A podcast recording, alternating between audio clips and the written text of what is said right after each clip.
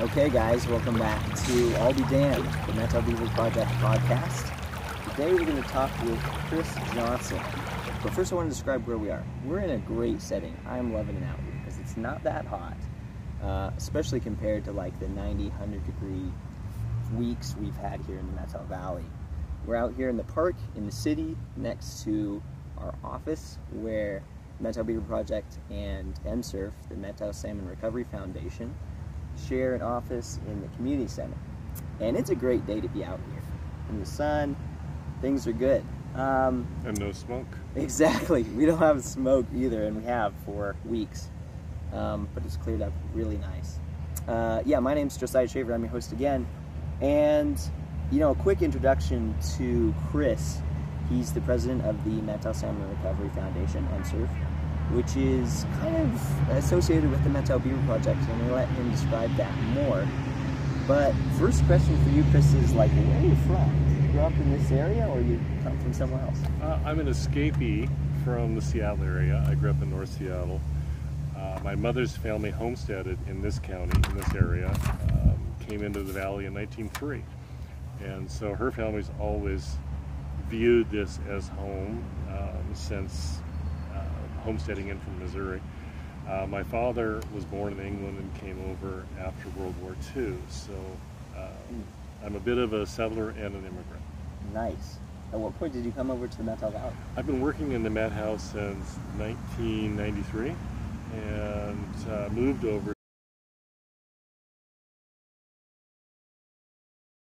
to the Methow eight years ago. Okay. Commuted for the first 20 years of my career. Wow, yeah.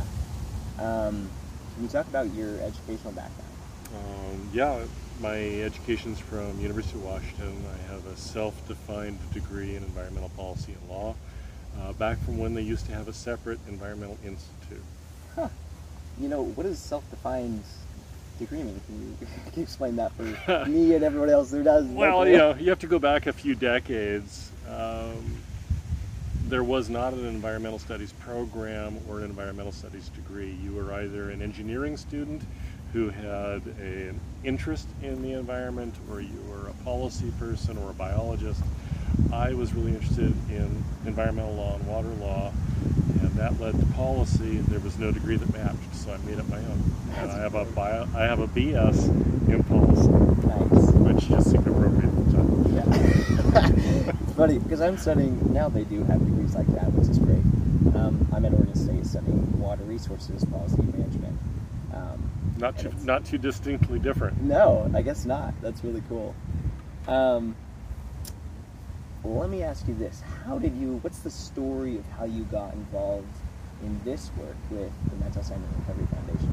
It's it's an sort of an unexpected turn. In 1998, um, NOAA Fisheries enforced Endangered Species Act regulations on the irrigators in this valley, the Methow Valley, and they closed three ditches on the presumption that the ditches were resulting in take of an endangered species.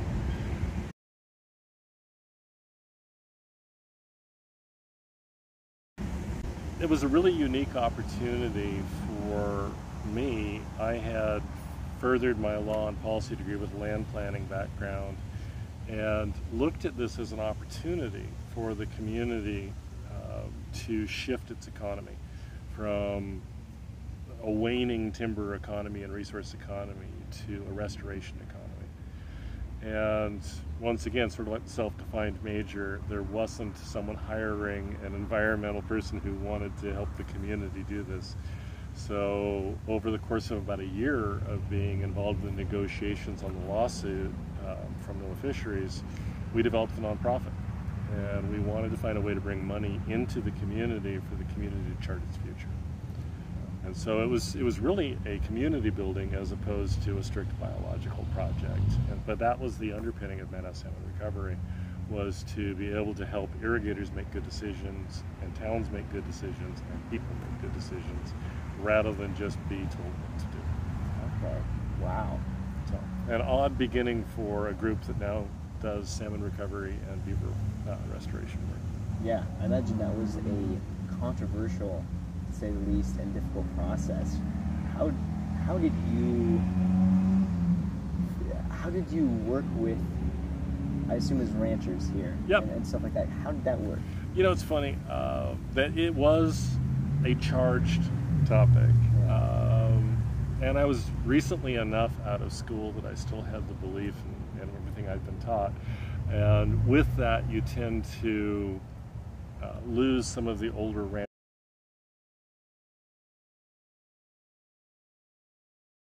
community audience. There's not a lot of, I guess it was suffering of fools um, when you work in a rural community. Um, it's fortunate that I had the homesteader background in the family and I had had enough of the stories that I was able to engage with some of the people who had homesteaded in Methow and with the descendants of those folks and talk about you know joint history, joint language, and develop a language. And that allowed me to be able to move past the page 63 says this is the solution to your problem to oh this is how you ranch your property and this is what you're not able to do and explore with them how to develop a common language. And, uh, I, I have joked for years that I'm nothing more than a glorified translator.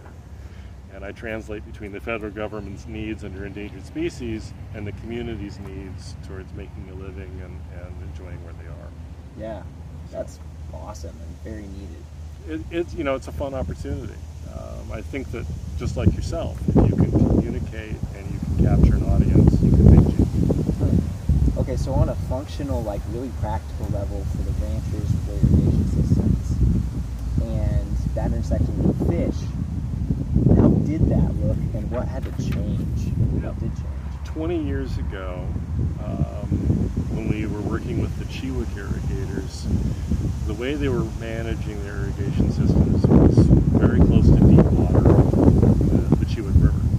And so during the peak season for spawning for spring Chinook, there was more water going into the ditches than was staying in the river. There was less than 30 cubic feet a second.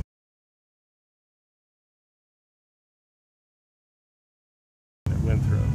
And the biologist will tell you you need somewhere closer to 200 for successful um, stages for, for the fish to spawn, for the juveniles to rear, um, to have that peripheral habitat. And so, what was the, what we had to to look really closely at what's not working. And I'll pick on one of the older ditches. Uh, they were diverting as much as 30 cubic feet a second to irrigate uh, along six and a half miles, nearly six and a half miles of ditch line. They only needed five cubic feet for the crops. The other 25 was conveyance.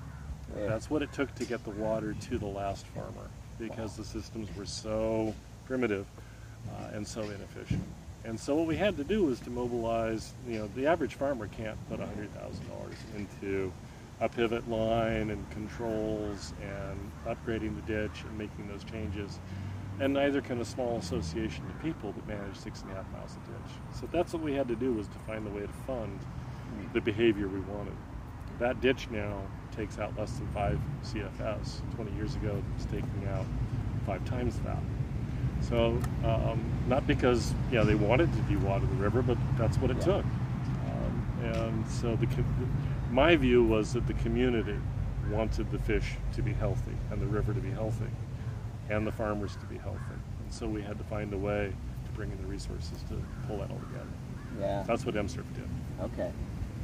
Did that come in the from the funding? Did it come in the form of government grants that apply for? it? How did that go? Uh, originally, it started.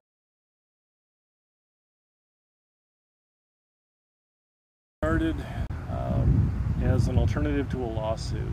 Most of the ditches that were shut down decided to sue the federal government um, for a variety of standing issues as to being the wrong group to do this. We decided that it was better to uh, change behavior than to feed lawyers. And so we went to private foundations, we went to members of the legislature, and we went to the Farm Bureau, and we went to very unusual uh, folks and said, You need to help us show that, given the right tools, farmers can fix this problem. Mm. And so it started legislatively, privately, electeds, and then we, we got smarter. We recognized that Chris Johnson really didn't mean much to someone who was elected or to another environmental group. It was just this guy who had this idea. And that was really the, the genesis of the nonprofit. And when we formed the nonprofit and we developed the board and the mission statement, people took us seriously. Hmm. We were the same people. We had the same mission and the same projects, uh, but doors were open. And so suddenly I ran a nonprofit. Hmm. Wow. How many employees did you start with? One. Yeah. nice. And you know, money is is a benefit and a curse. And so one employee can make a lot of change, but as soon as you cross the threshold, someone's got to count the beans. And so I, the second employee was the person to keep the first employee out of jail. So we had a bookkeeper that came on second to make sure that I was spending that money and counting those beans the right way, and I wasn't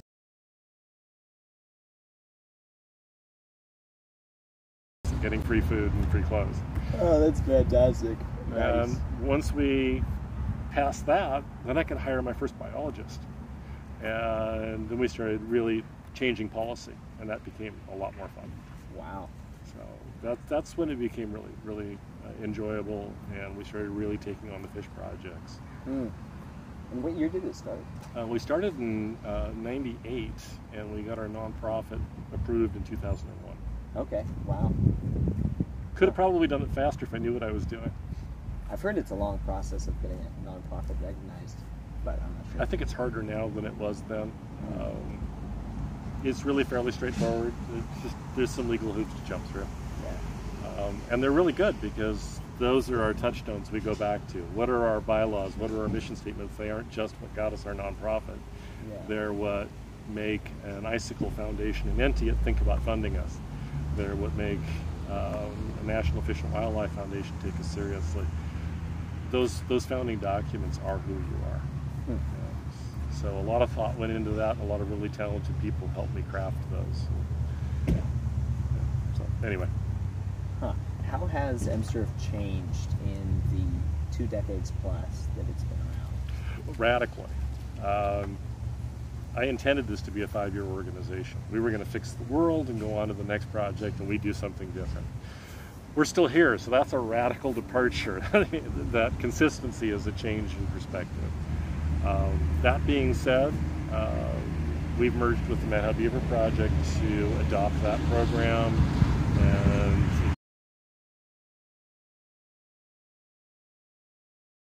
expand on the, the, link between species. You can't fix salmon without fixing species, without fixing habitats. We now have multiple biologists working for us, uh, working with us. We have multiple government contracts that span more than a decade. Um, and so we're at the risk of becoming an institution uh, as opposed to a ragtag. Hmm. Okay, um, can you tell the story of how, from your perspective, how the Methow Beaver Project started and the role of MSurf in that? Well, we had no role, which is kind of a great role. We were a witness. Uh, the Methow Beaver Project was an outgrowth of a program at the U.S. Forest Service and a program at the Washington Department of Fish and Wildlife. Two employees who saw this opportunity and really sort of developed in the later part of their career the, the ability to specialize and promote this idea. And the timing of that really coalesced with a series of droughts and fire regime changes to the normal weather pattern of the Methow. And so the story of water storage and resiliency, it was just really good timing with drought and fire and how this, this little critter could make a difference on it. And so instead of just being like a, a whim of two employees, it grew into uh, a project that became regionally uh, interesting to a group of people. Um, they went through the same thing MSurf did, where they got to a size where the budget of those two individuals and those two agencies couldn't do what was needed. And they needed to grow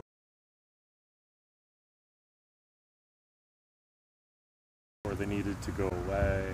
They partnered with the Methow Conservancy, one of the leading land trusts in this part of the world, and worked on how stewarding this species could change the easements and the properties that the Methow Conservancy was Hmm. working to preserve.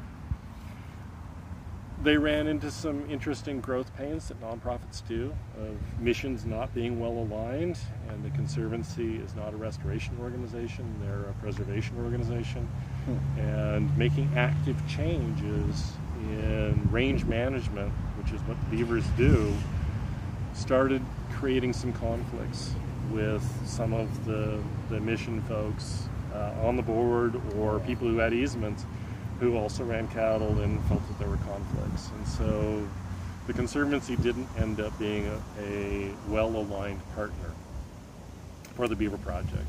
And that's when the Conservancy and Methow Salmon sat down and said, Well, how about you? Would you be a good partner? And it transferred over to us over a series of, of months and years and discussions. And then, um, as happens, when I go a different direction as a new executive director or president at MSURF, the personality of the group will change. And so when the Beaver Project came under the umbrella of a salmon group, the personality of the Beaver Project changed. And instead of just being a resilience or a fire or a relocation, we started looking at coexistence. And that was a real happy, happy coincidence or a happy uh, event of just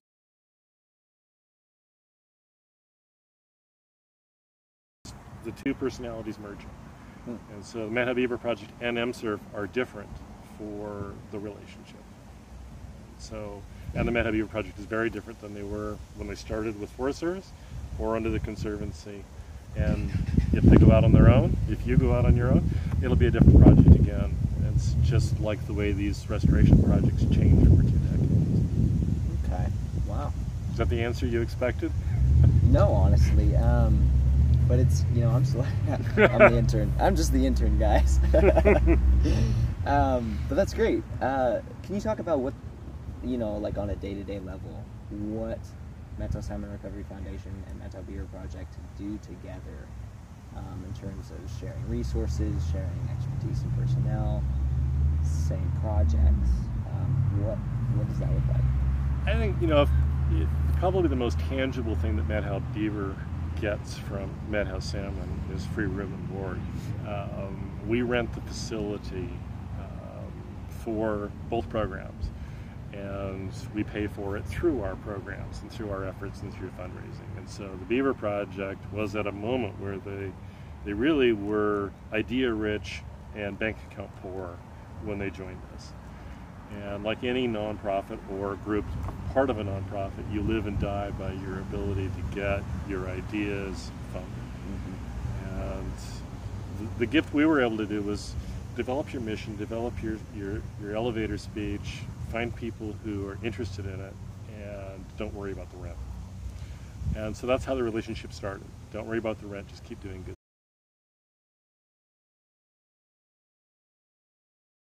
things. And that's what Alexa, the new director at the Beaver Project, brought to it was enough of a difference in vision that she brought in different funding, both through organizations and through grants. And now the, the MSURF is now benefiting because the Beaver Project has pulled together the science, uh, the faces in the water to say behind these beaver dams, we have these species of fish. We have the endangered fish, excuse me, the endangered fish, and we have the native fish.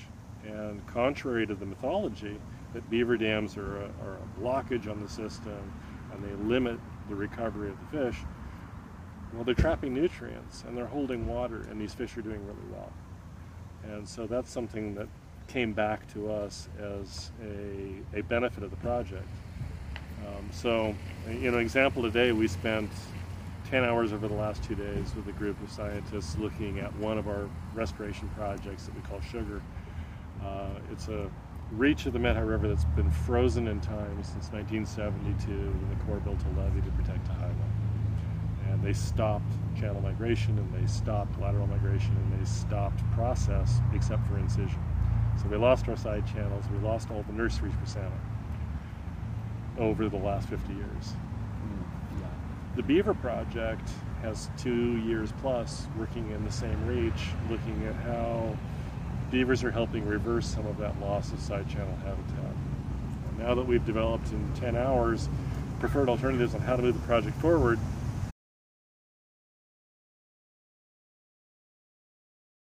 the Beaver Crew, the Beaver Project, will help inform which restoration actions work for both species. And that is that's unique. I don't know any other area where a beaver relocation group is now informing a salmon restoration project. That that's really cool. Yeah, that is cool. Wow. Yeah, and we're happy to be partners for sure. Um,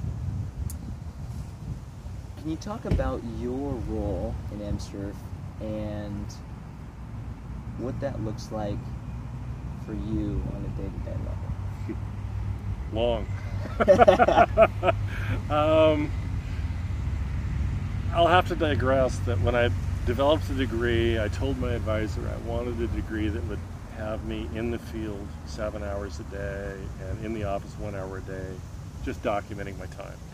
I wanted to be a field guy. And now, if I'm lucky, I get an hour a day in the field or sometimes an hour a week in the field. Running a nonprofit, you know, we've got, what, 10, 11, 12 people that are invested in making this project succeed, these, these two projects succeed. And they're all part of the team, and my job is to make sure that payday, I've got a checkbook that can feed them. And so a lot of my time is looking five years or seven years or 10 years in the future of how does this project lead to this project, lead to this project, and how do I assure funding so that we have the continuity. Um, with environmental work, especially with nonprofit environmental work, you don't get a year off and then you pick up where you left off. If you lose your continuity, you're done. At least that's my view. And so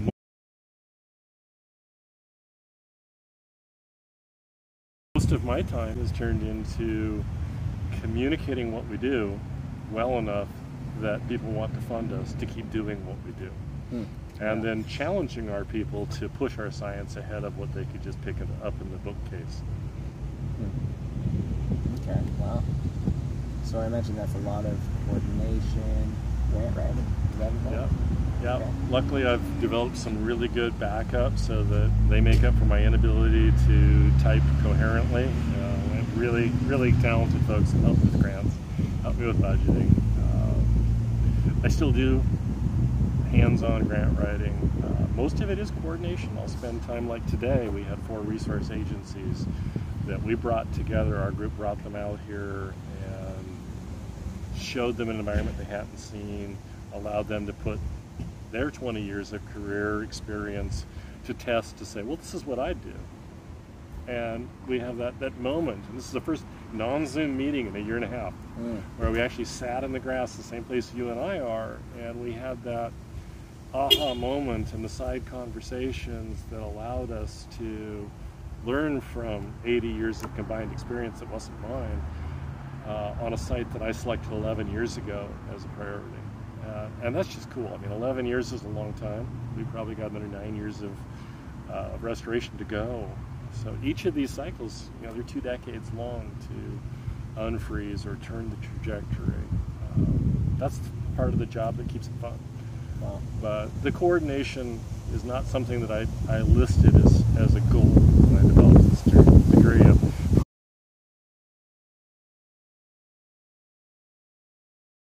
put me in a field where I'm in charge of getting 15 people in the same direction. That's a curse. but that's what I do now. Right on. What down the road? You said maybe nine years uh, at this site, Sugar Sugar Levee. Yep. Um, what is the end? What do you think that's going to look like, or do we know that? process is a funny thing. We don't get to say it starts here and then it ends 3.4 meters away. What we know is that 52 years of a river staying in one alignment is not natural. Mm. And so the goal of the project is to break that pattern. Um, how do you do that in a semi-urban, it's hard to call Twisp urban, how do you do that in a populated area where people have houses and businesses and histories and roads um, without threatening them? They built levees for a reason. People don't like unpredictability right. as a general rule, especially the Department of Transportation. They hate unpredictability. Um, so we want to get a river moving next to features that are hard and fixed constraints.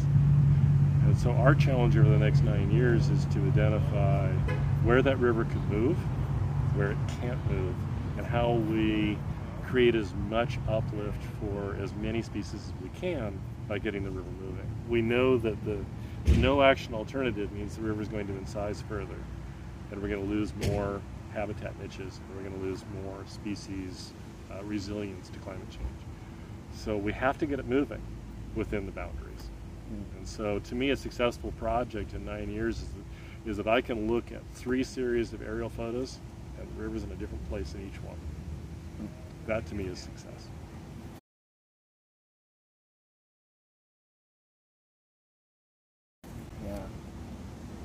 Can you describe some of the other projects that Methow Salmon Recovery Foundation has going on at the moment? Um, well, I'm proud to say that all of those irrigators that I first met are still irrigating, and we have radically changed the world of fish see when they swim up that river.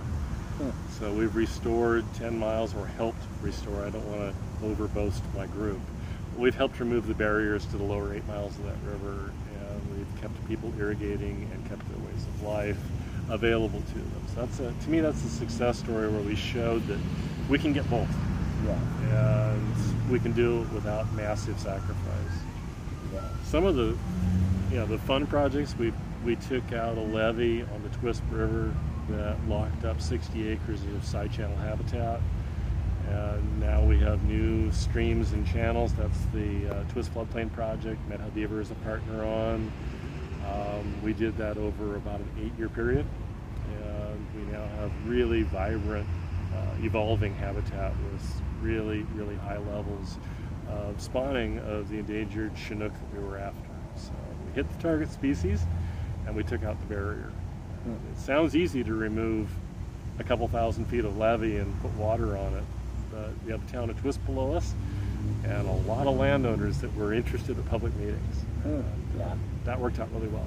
Yeah. That's a fun project. Nice. You know, you don't know this, but the last person I interviewed on the podcast was Bill White, who ah. is a rancher, um, lives just a few miles away, owns a lot of property. Um, and we were talking about about beavers and fish and irrigation and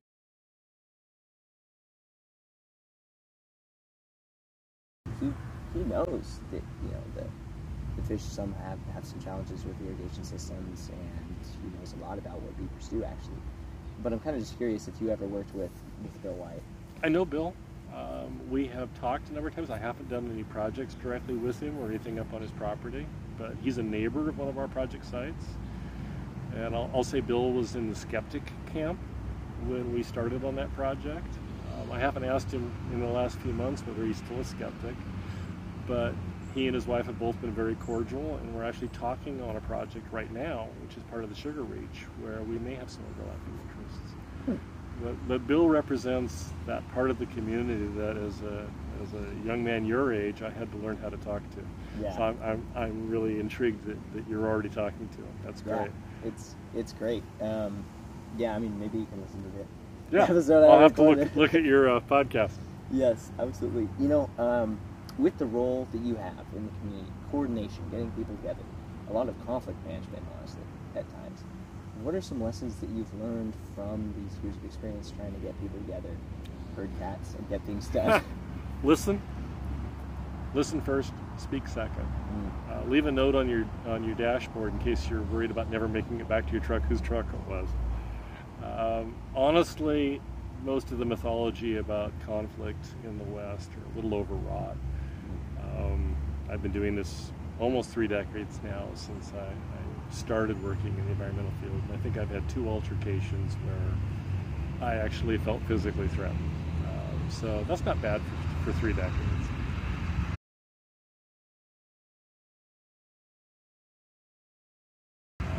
most of the time, if someone is angry, it's because they're threatened hmm. or they feel threatened if they're angry at you, you may be the reason they feel threatened, and you need to look at the way you're approaching them. It's usually your issue, not theirs, is the way that I've approached it. So if I walk into a room and someone's mad, I just sort of take ownership of it and say, okay, not sure when, not sure what, but let's talk about what I just did that got us going the wrong direction and how we change that. I've had doors shut and been told that there is no way to fix it. More often than not, it's like yesterday. I talked to a landowner who hadn't responded to three mailings, and I happened to see her in her yard, so I pulled over and introduced myself. And she said I didn't respond on purpose. I didn't want to talk. An hour and a half later, I left with a bag of tomatoes that she had picked that morning. There's a common ground that you can find with folks. You just have to listen. Wow, I love that. So it worked out. I, I have left empty handed before. Yeah. Yesterday was a good day, and they were good tomatoes. So. nice. That's fantastic. Um, you know, being yeah, another question for you in your role. Like, what have you learned about time management and organization when you have so many different things going on, managing a bunch of different people? There's no such thing as multitasking. Nobody does it well. I do it probably poorer than many. Um, time management is a really hard thing until you just sort of like look at it and say, I can get done what I can get done, and then I have to recognize I need more help. And if you're really feeling like you can't get it done, you don't have the right help or you don't have enough help.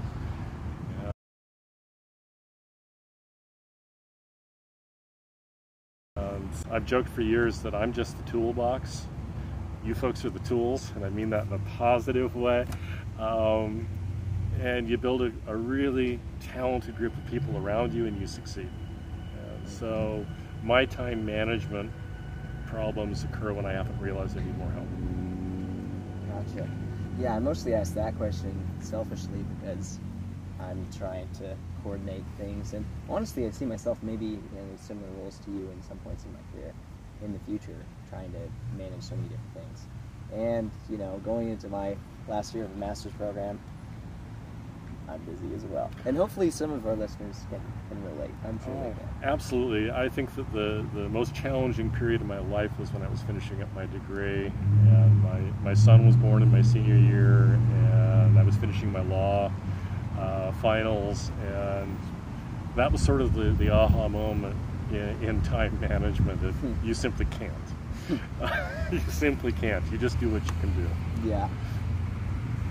Yep, that's that's what I'm realizing with like you know I'm looking at graduate teaching positions that require 16 hours a week, um, Yep. and then you're also required to be a full-time student, and uh, yeah, I Yeah. can only do so much. So how, do you, how do you do this? How do you Yeah. balance that?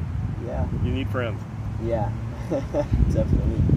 Um, as we wrap up here, what is the future of Unsurf? What's going to happen in the next five to ten years? Well, I'm approaching 60. Um, if you had asked me when I started this organization if I was going to be sitting as the executive director for 21 years,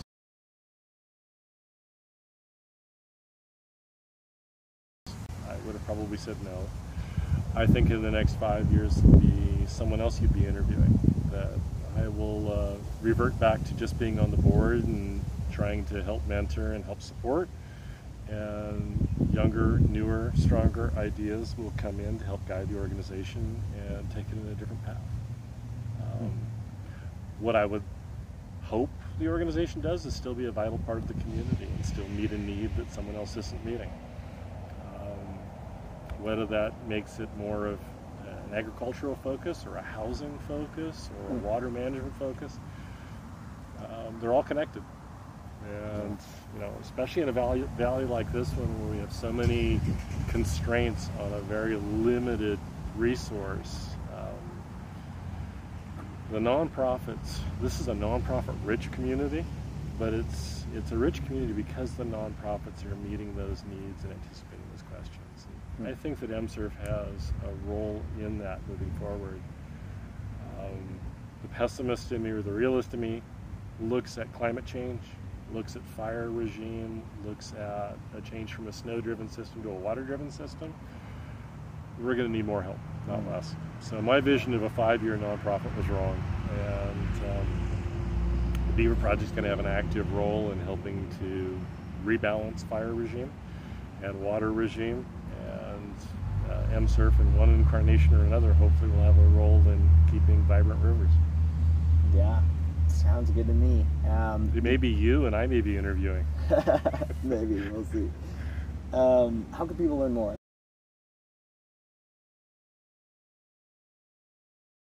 About MemSurf and what they do. You can look at our uh, website, methowsalmon.org, or you can go to the Methow Beaver Project's website. We're, we're co linked. You can learn a lot more there.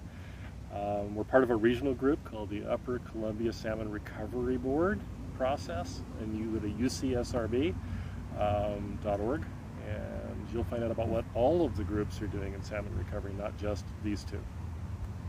Fantastic. Well, thank you so much, Chris, for your time. I know you're a busy guy and you got a lot going on. So really say, it's hard to get me to sit down, but this has been fun. Thank you. it has been fun. Um, thank you guys for tuning in to the Methow Beaver Project podcast. I'll be damned.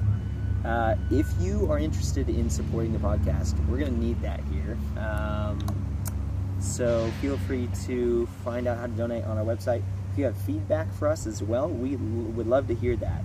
Or if you have a recommendation on who to interview, um, you can call our hotline, which is also the Beaver Conflict Hotline. If you have a problem with beaver, and that number is 509 289 2770. Uh, you can also email us at methowbeaverproject at methowsalmon.org um, or check out our website. Uh, leave us a review. Um, thanks for tuning in.